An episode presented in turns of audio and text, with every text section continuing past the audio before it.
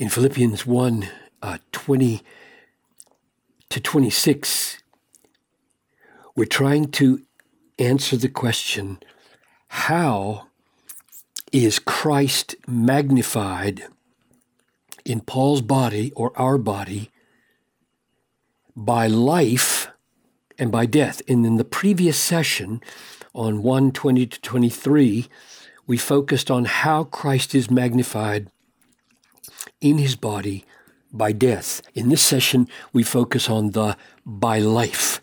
So, Father, as we tackle the whole issue of what our life would be like if we were magnifying Christ, if we made Christ look magnificent by our life, would you do this in us? Would you cause us to so live like Paul that we would make you look as magnificent as you are? I ask this in Jesus' name. Amen. It is my eager expectation and hope that I will not at all be ashamed, but that with full courage now as always, Christ will be magnified in my body, whether by life or by death. For, and this is going to support how Christ is magnified by life and death. And so he says, for to me to live is Christ, which corresponds to Christ magnified by life, and to die is gain, which corresponds to Christ is magnified by death, which is what we looked at last time. So this is what we're focusing on this time. For to me to live is Christ. That's why Christ is magnified in my body by my life, because for me to live is Christ.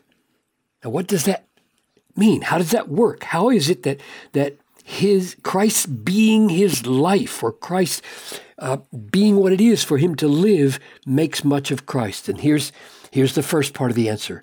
If I am to live in the flesh, that is in this body that I want to use to magnify Christ, if I'm to live in the flesh, that means fruitful labor for me.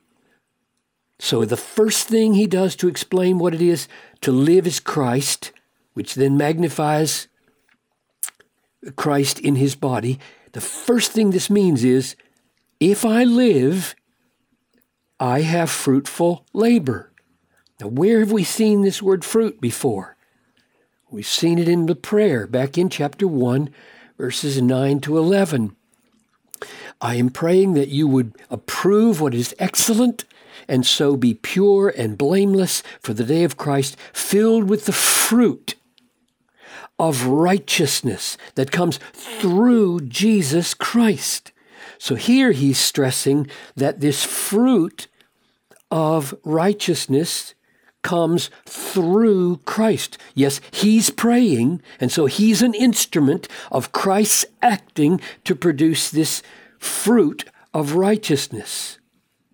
But here we just saw that he's saying, if I stay alive, my flesh and my body will become the instrument of fruitful labor for me. It's not just my prayer, but my ministry among you that will produce fruit, but that fruit is the very fruit produced by Jesus, and therefore for me to live and minister is Christ. You see the connection? To live and minister is Christ, because to live and minister is fruit, and the fruit is produced only by Christ through Paul. Got that? To live is Christ. To live is fruitful labor. And we saw from 1:11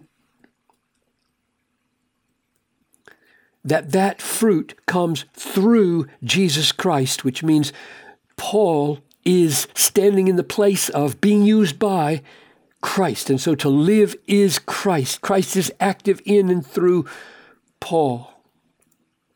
Let's keep going. There's lots more to this argument of why Christ is magnified in his body if he goes on living and doesn't die. And this first answer is because Christ becomes active in me to produce fruit in you, and thus he gets magnified as the fruit bearer in my life. He goes on, yet which I shall choose, live or die, I can't tell. I'm hard pressed between the two. My desire is to depart and be with Christ. That is to die and be with Christ, for that's far better. We looked at that. Here comes the rest of the argument for why to live as Christ means Christ magnified in his body. To remain in the flesh, okay? So he's going to remain in the body here and go on serving. To remain in the flesh is more necessary on your account. Okay, for him to die meant an especially great blessing for him. To remain in the flesh means an especially great blessing for them. What's the nature of it? Convinced of this, I know that I will remain and continue with you all for your, here's this fruit, your progress and joy of faith. So when he died, he says, he would get all the joy. Leave them behind, but he would get lots of joy in the presence of Christ.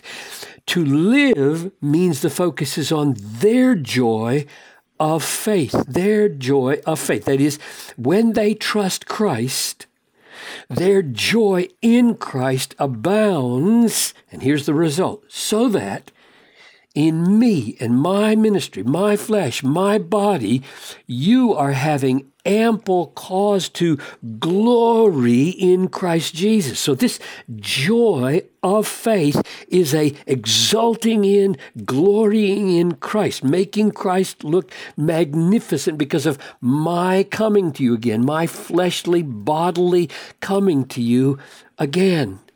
So you've got Paul serving their faith, which abounds in joy, which is a glorying or boasting in Christ, making Christ look magnificent.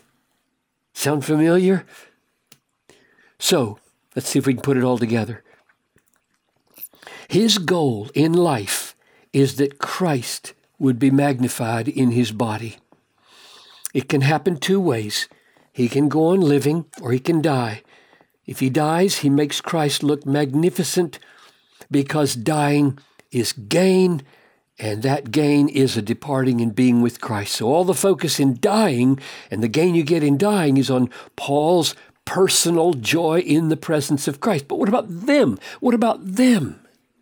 And so to live, he says, is going to magnify Christ because to live is Christ. And then he unpacks it. The first meaning of to live is Christ is, it means fruitful labor for me. Because the fruit, according to 1:11, is produced by Christ.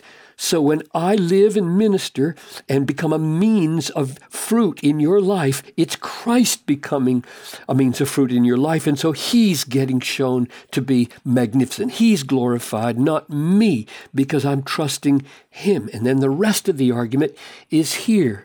To remain in the flesh, this life, is more necessary on your account, not my account here. I'm living for you now, and what I'm living for is the same thing I was going to die for, namely your progress and joy in the faith, because I come to you.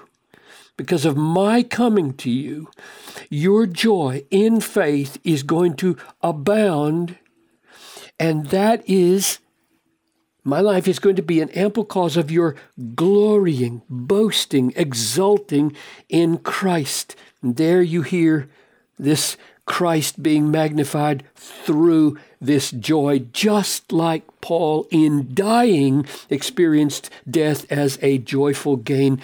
Now in living, he becomes a means to your magnifying Christ, not just him magnifying Christ. So in both cases, joy in believing Jesus, joy in trusting Jesus, joy in knowing and relying upon, joy in being satisfied in Jesus is the key to making him look glorious or boast-worthy or magnificent, and therefore this argument holds.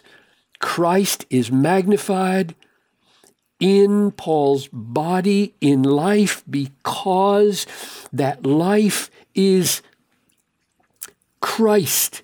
It is Christ first, in that Christ is the fruit bearer of all good in their life through Paul, and it is Christ, because as he serves on earth in his body for their joy of faith, they magnify Christ.